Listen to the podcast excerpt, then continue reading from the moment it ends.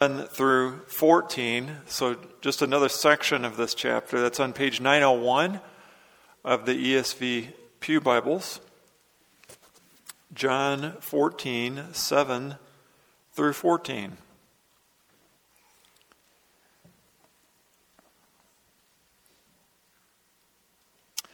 If you had known me, you would have known my Father also. From now on, you do know him and have seen him.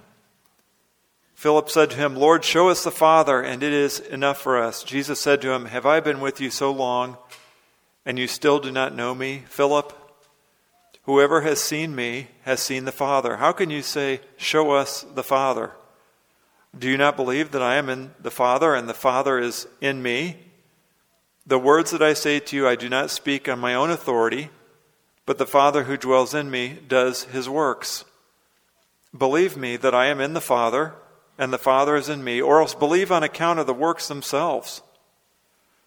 Truly, truly, I say to you, whoever believes in me will also do the works that I do, and greater works than these will he do, because I am going to the Father. Whatever you ask in my name, this I will do, that the Father may be glorified in the Son. If you ask me anything in my name, I will do it. Let's pray. Heavenly Father, we give you thanks for this portion of Scripture. We approach it in faith, and we ask for the illuminating power of your Holy Spirit to help us understand what these words mean, and then also to help apply these words to our life as we seek to follow you and live for you. We pray this in Jesus' name. Amen. When you hear someone say, from now on, it means something is about to change, a definitive change. Whatever has been in the past will no longer be. Have you had a now, from now on moment? I think most of us have had a few, at least. And these can be something relatively small, or these can be something big and important. Uh, Carl used to buy generic kitchen bags.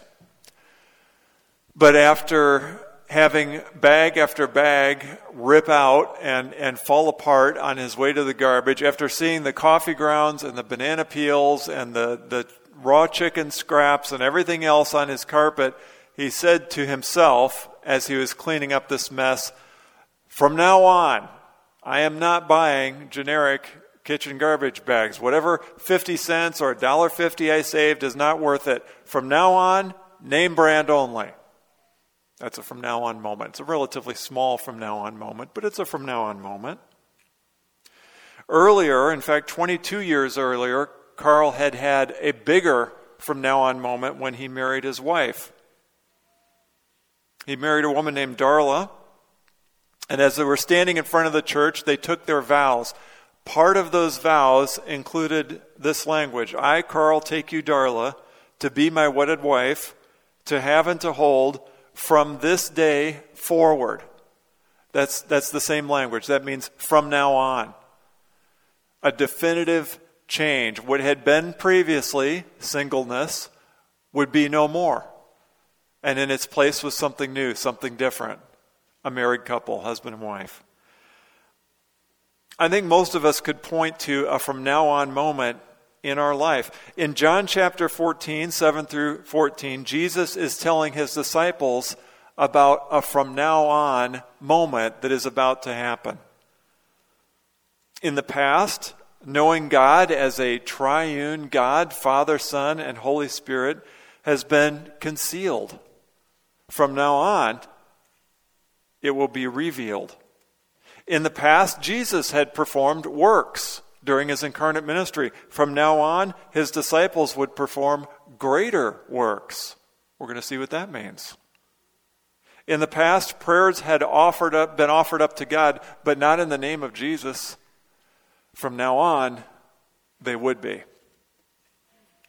As we work our way through this passage, we're going to look at each one of these components of his from now on statement, but I also want you to be open to the possibility that God might be calling you to a from now on moment, either in your relationship with God or in your understanding of God. So we're going to start in verse 7. Jesus had just got done saying, if you remember from last week, no one comes to the Father except through me. In verse 7, he continues to speak about the Father. If you had known me, you would have known my Father also. And that's not a rebuke, it's an observation, it's a statement of fact. He's, he's not saying, You should have known me all the way, Thomas. You, you had the information all semester long. It was in the required readings. You just didn't study hard enough. You really should have known everything there is to know about me because then you would have known the Father. That's not what he's saying. They didn't have assigned readings. There were no test, uh, textbooks uh, regarding the Trinity. The New Testament had not even been written yet. He's saying, if you had known me, then you would know my Father also. If you had known me, if you had known everything about me, the fullness of who I am, how I am the second person of the Trinity incarnate, if you had known about my power and glory, if you had known about my divinity, if you had known about my eternality, if you had known and grasped everything there is to know about me, that I share power and glory with the Father and with the Holy Spirit, if you had known all that, then you would have known the Father also. All the attributes of God are fully and equally present in all persons of the Godhead. So everything that is true of Jesus' divine nature is also true of God the Father. It's also true of God the Holy Spirit. God is the same from eternity past into eternity future. So if they would have known fully who Jesus was, they would have known who God the Father was also. But there is no way that Jesus is holding his disciples to, to a complete, full understanding of the Trinity, of the, the incarnation of Christ, of the dual natures of Christ. There's just no way they would have expected, uh, have been expected to know that. It hadn't been revealed yet. However, if you look at the last half of the verse, he says, From now on. From now on, you do know him and you have seen him. In other words, from now on, all that is going to change. You, you didn't have this information, you didn't have this revealed to you. From now on, that's going to be different. From now on, not only you, but the entire church is going to have a more full understanding of who I am, of who God is. When Jesus came, he revealed God with more clarity and more precision than at any other time in redemptive history. Jesus said, I am the light of the world. He brought light, revelation to the church and to the world. R.C. Sproul was said to have been asked one time, What is the greatest need of the world? And without hesitation, he replied, To know God. Later in the interview, they said, Well, how about the church? What is the church's greatest need? And again, without hesitation, he said, to know God. How well do you know God? Now, I'm not asking how do you imagine God to be or what you think God is like. I'm not asking you your opinion of who you think God is, and I'm certainly not asking how you would like God to be. I'm not even asking what do you believe about God that you've believed your whole life? What I'm asking is, how well do you know God according to how God has revealed himself in his word? God has revealed himself. The Bible authoritatively teaches us who God is, what we are to, to believe about him, and what he expects from us. If you want to get to know God, then you have to get to know the Bible. It's just that simple. And if we're committed to getting to know God, and if we're committed to getting to know God by getting to know the Bible, then we're going to want helps. We're going to need resources. I'm not denying the sufficiency of Scripture. Please hear me. I'm not saying that. What I'm saying is there are resources, there are teachers, there are gifts that God has given to His church that are helpful in understanding the Bible and therefore understanding God. I remember one brother in particular who made a resolution. He, he had his own from now on moment. He said, From now on, I'm not going to read fiction. As much as I enjoy that, as much as I enjoy spy novels and science fiction and action adventure, I'm, I'm done with that. He said, From now on, I'm going to read the Bible and I'm going to read books that help me understand that book. That was his resolution. That was his from now on moment. And I hope we realize that we stand 2,000 years approximately after Jesus declared this from now on moment. So, after the resurrection, the Holy Spirit opened minds. He revealed things to his disciples. They understood the scripture better. They could see now, at looking back, Christ in the Old Testament. But we've been there for 2,000 years as the church. This is not new territory. This is not new ground for us. And for those last 2,000 years, we have had people in the church that have given themselves to the study of Scripture. They've given themselves to, the, to unpacking and explaining and organizing and presenting the, the truth of Scripture in a clear manner so it is easier to understand for others. And it would be foolish for us to ignore the work that has been done and those who have gone before us. It's kind of like this. I remember watching a, an old movie a long time ago. It might have even been black and white.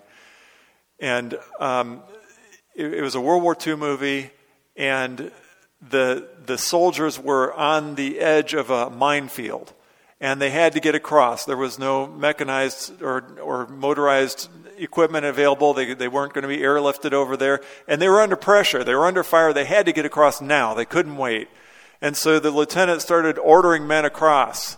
He said, You, go. And so the first guy ran out there, kaboom. He didn't make it very far. You, go. And he ran to the first guy, that same path, and then he extended a little further, kaboom.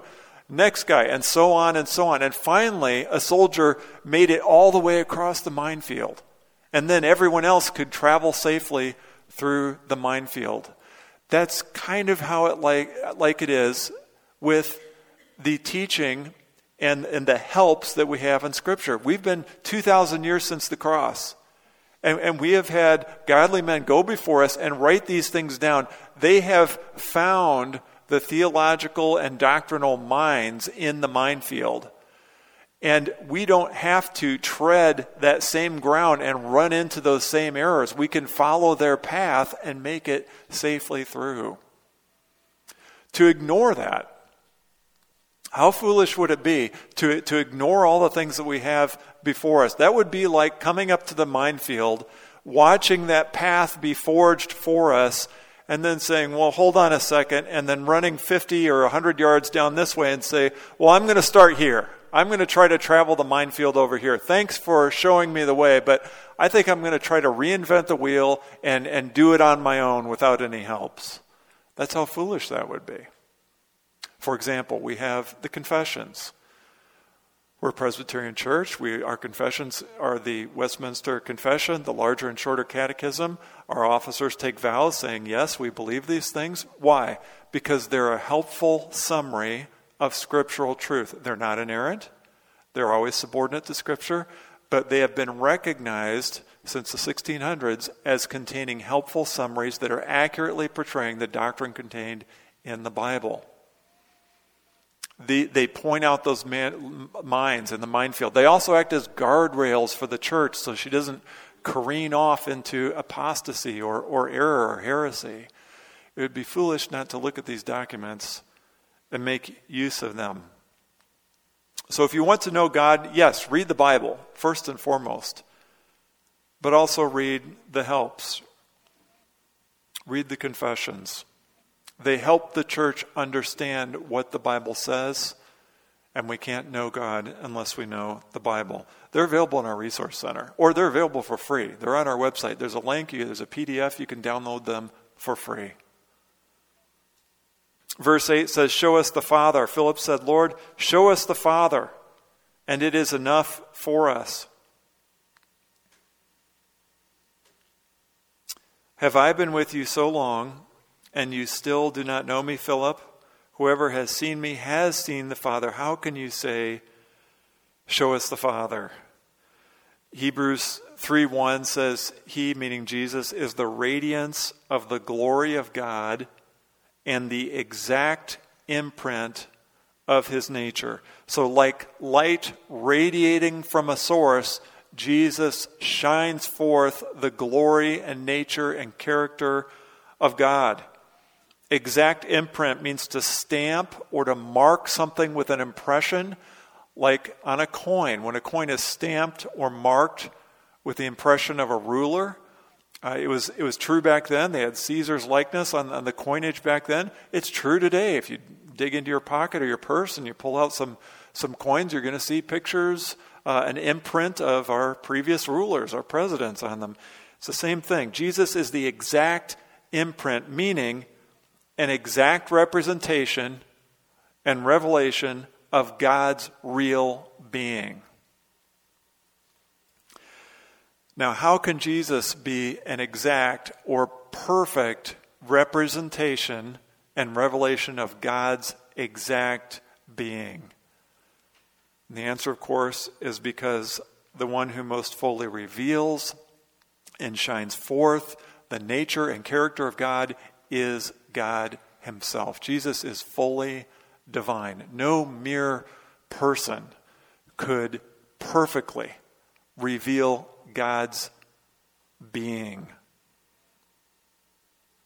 The dual natures of Christ is something taught in the Bible. It's been written down for, for centuries, confessed by the church. Jesus is fully and truly man. He is also fully and truly God.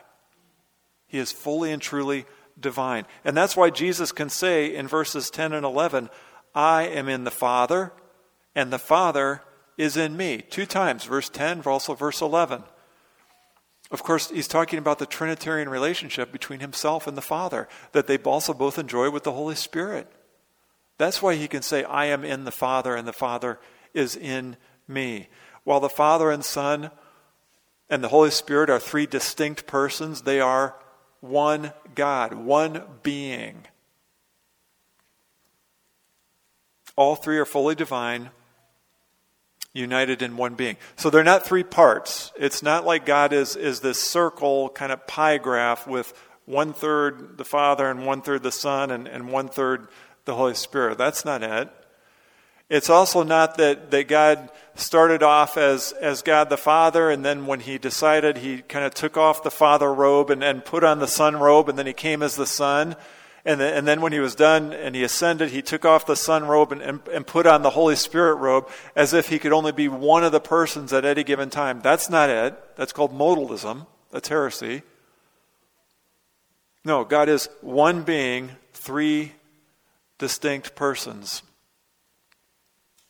Jesus says in verse 10 The words I say to you, I do not speak on my own authority, but the Father who dwells in me does his works. He's saying every word that you hear come out of my mouth is God's word. Every work that you've seen me done is God's work. I am in the Father, and the Father is in me. And he presses them to believe and accept this teaching by reminding them of his works. Remember the works that Jesus done. We, we got through with the book of signs, chapters 1 through 12. Um, we, we saw Jesus do all kinds of signs. Those were some of them that the evangelist recorded for us.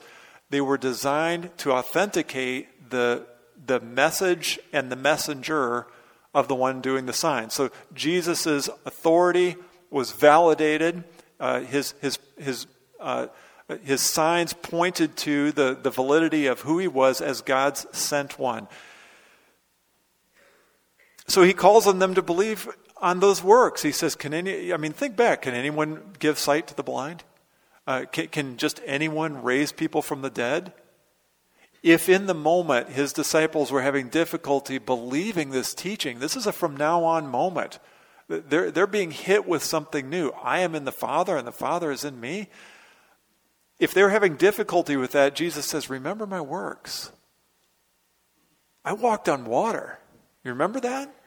You have seen divine power up close, and I want you to recall that as I say these words to you. I am divine.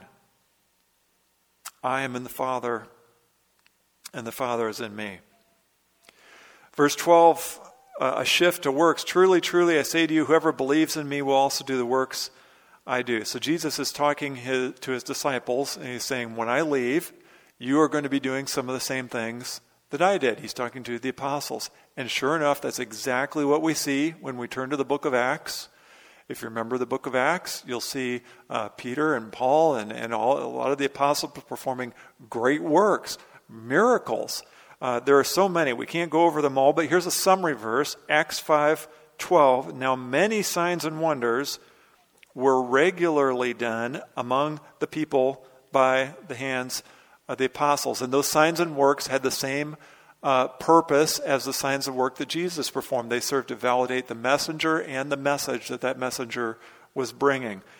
It was, it, they said, "This is a true apostle. Listen to this to this representative of God. They're they're giving you the truth. They, they're giving you what God wants you to hear." So when they when Jesus says, "Whoever believes in me will also do the works." that I do, when he's talking about those same kind of miraculous works, he's talking about the apostles. He's not saying that every believer down the corridor of time from this point forward, from now on, is going to be doing the regular miraculous works that I and my apostles, excuse me, have done and are going to do the apostles and the regular gift, that's important, regular gift of performing miracles ceased with the apostolic age. They were there to validate the messenger and the message as they established the church, as they wrote down the New Testament. Once that was completed, the canon was laid before us, we no longer need the apostles. There is no new revelation being written down by anyone. So that time is over. They're no longer needed. Does God still perform miracles? Yes. Does any one person have the regular gift of performing miracles? No. No, that ceased with the apostolic age. Then Jesus says, And greater works than these will he do. Greater works than Jesus? Somebody might raise a hand and say, You mean like you mean like greater than the cross? No, not like greater than the cross. That's not it. Well, we have to ask the question what does he mean? When Jesus tells his disciples, and this one we can extend out and include the church, when he says you're going to be doing greater works than Jesus, what does he mean? Some people, in an attempt to explain what this means, have said when Jesus uses the word or phrase greater works, he means greater in number. So greater in quantity, not greater in quality. So they would say that even though Jesus' works, which included the cross and the resurrection, were, were uh, more powerful in terms of glory and in terms of uh, centrality to God's redemptive plan, they would say the church collectively over time have done uh, more signs, um, more ministry, they have seen more people come to faith than during that time period. And we have to acknowledge that's true. From a sheer number standpoint, uh, the amount of, let's say, people that have come to faith in Christ, come to saving faith from the time of Jesus' ascension to today, have been greater than the time that have come to saving faith during Jesus' period of incarnate ministry. Yes, we have to acknowledge that's true. There are a greater number of people that have come to faith. However, in reply and in objection to that explanation, it has been also pointed out that there is a perfectly good way, if, if the evangelist wanted to write uh, more works than these. And instead, he didn't write that. John wrote greater works. So there's a reason he didn't write more works. If he wanted to refer to quantity, he could have written more, but instead he wrote greater. In addition, the greater works that his followers will be doing, it says, Jesus says, because I am going to the Father. So, whatever it is that makes them greater hinges or is because of Jesus going away to the Father. In fact, in other words, after this cross work has been completed and he's ascended and exalted, that's why they're greater. So it seems that what Jesus is saying here is that the works done by his followers after the cross, after the resurrection, after the ascension, after his exaltation, they're going to have greater clarity and greater gospel precision than the works and signs that were performed before the cross. So here's what that looks like. Here are a couple examples.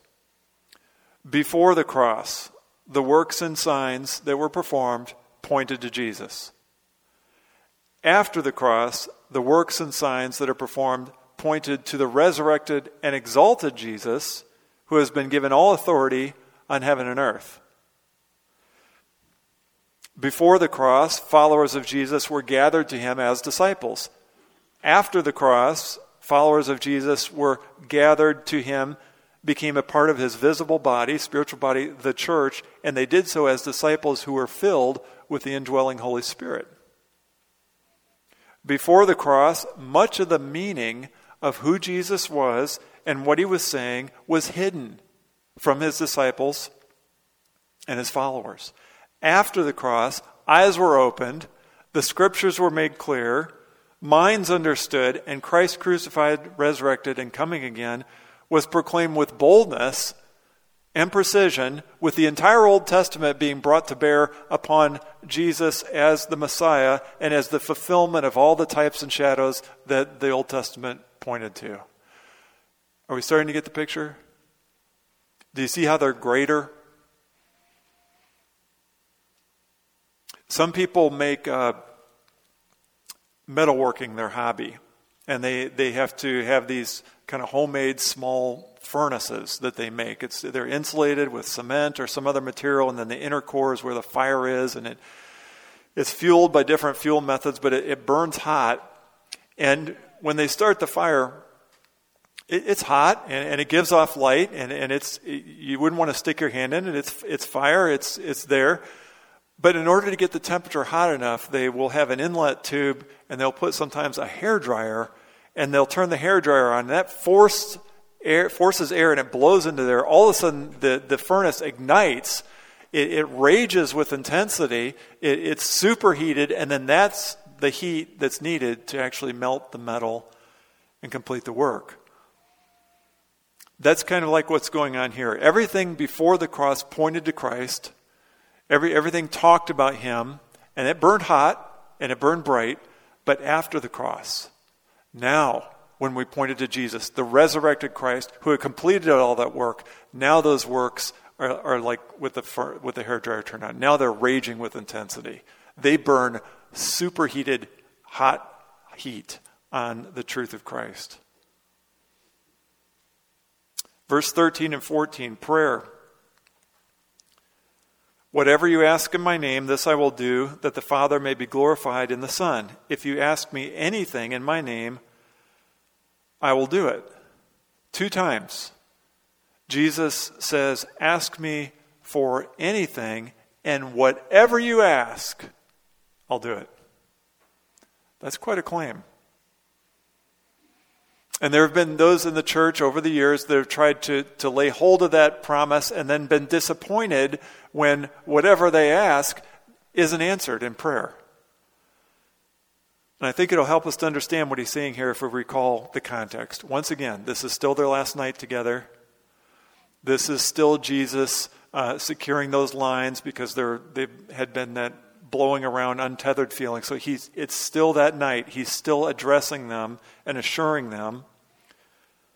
And he's telling them, I am leaving, but as I send you out as apostles, as you engage in proclaiming the gospel and establishing local churches, as you persevere under persecution, as you give yourself over to me completely and to gospel ministry, ask me anything in my name and I'll, I will do it. Context makes a big difference. As you are doing these things, as you are engaged in ministry, as you are seeking to honor me in all you things you do, that that's the context. As you ask me anything in prayer in my name, I will do it. This, this is not Jesus handing his apostles and, and anybody else, us or anybody else in the church, this is not him handing us a, a stack of, of blank checks that he's already signed and said, whatever you want, just name it in prayer and I will answer it. I am your personal genie in a lamp, unlimited wishes. That's not it. And that's not how we should treat it. He's saying, as you follow me, as you pray godly prayers, as you pray Christ centered prayers in faith, and as you pray for things that glorify God and build up His church, as you pray for things that are in agreement with the will of God as recorded for us in Scripture, ask me anything and I will do it.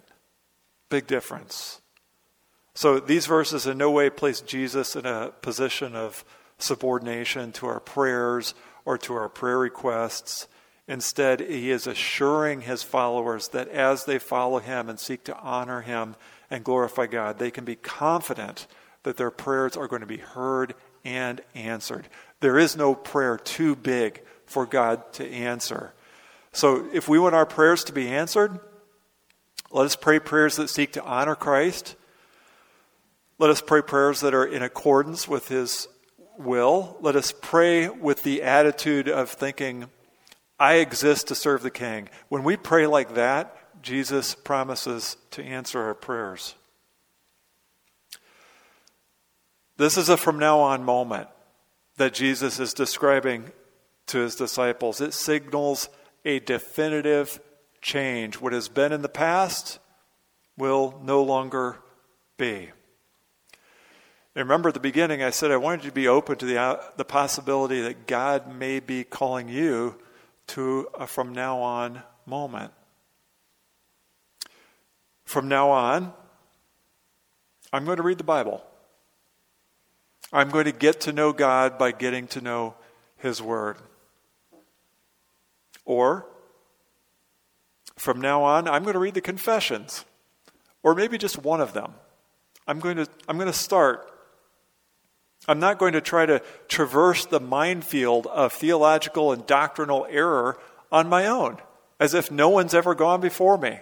I'm going to read these things, these helps, these gifts to the church. From now on, I'm, I'm, I'm not going to shrug my shoulders and say, you know what, I, I just don't know where I stand on that, or I'm not sure about that. I'm going to have a better understanding of what I believe and why I believe it. Or, from now on, I'm going to pray on a regular basis. I've put this on off long enough. I, I know I should be, and I, and I haven't, and I'm going to start, even if I have to start small. Maybe I'm going to start with meals, or maybe I've already started at meals. I'm going to build on that. I'm going to advance. Maybe I'm going to start with my kids at bedtime. And from now on, I'm not going to make sure, I'm not, from now on, I'm going to make sure that my prayers aren't always directed about me. I'm, I'm going to make sure they're Christ honoring, church honoring, God glorifying, gospel advancing prayers. Or Maybe God is calling you to follow Him for the first time. From now on, I'm going to follow Jesus. Earlier, we talked about Carl, and one of his big from now on moments was when he married his wife, Darla. But here's the thing about getting married and having it be a from now on moment. In order for marriage to be a from now on moment, you have to actually get married. You can't just think about it. You can't just say, well, one day I'll do it. You can't just assume that if you love someone, then it will automatically happen. No, you have to actually commit. You have to actually go through it and, and get married. And it's the same thing with following Christ. You, you have to actually go through, you have to commit to following Jesus Christ? Have you committed and gone through with it and decided from now on, I'm going to follow Jesus Christ? Have you had that from now on moment where you've surrendered to your own self directed life, you've repented of your sin, and you've put 100% of your trust in Jesus Christ for your salvation and for the forgiveness of your sins. Paul talks to Timothy in the pastoral letters. He says, uh, Do the work of the evangelist, fulfill your ministry. This is part of the regular teaching office of being a minister is to, to give people uh, an invitation, to give that general call to trust in Christ. And so I ask you, is this your time? And if so, I ask you to pray to God and tell Him, from now on, I'm done living on my own. From now on, I'm done thinking I'm, I'm good enough to get into heaven on my own. From now on, I don't want to live apart from your forgiveness, from your grace, from your lordship. But here's the other thing I don't want anyone to do this unless they have been convicted by the Holy Spirit of the hideous nature of their sin and their desperate need for Christ. The only people that should be praying a prayer and committing to Christ are those that are actually committing to Christ. Several years ago, I remember praying with a man who was an unbeliever who was, who was ready. He was convicted and he wanted to come to Christ, and I was leading him in a prayer. I, am not a big fan of led prayers, but he wanted help, and I, I, wanted to help him get connected to Christ in any way I could. So I said, All right, yeah, I'll, I'll lead you in this prayer. So I, I, I had him say, You know, Father, forgive me, if you would repeat these things. And I got to this part and I said, I said, you know, say this. I said, Lord, from now on, I want to live for you, for you. And instead of repeating exactly what I said, he said, Lord, from now on, I will live for you. And that's when I knew it was real. That's when I knew it was genuine. If you've never followed Christ, today's your for now on moment. If you've been convicted of your sin, turn to Him and say, From now on, I am a follower of Jesus Christ. Amen.